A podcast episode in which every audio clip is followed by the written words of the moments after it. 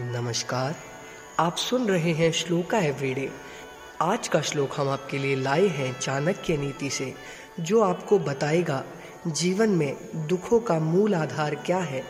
आइए, कंठस्थ करें आज का श्लोक।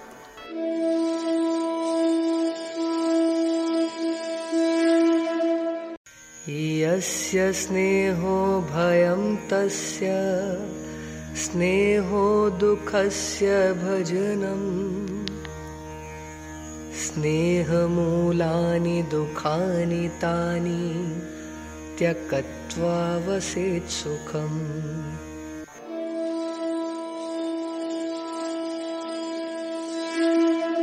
अर्थात जिसका किसी के प्रति स्नेह अथवा प्रेम होता है, उसी से उसको भय भी होता है।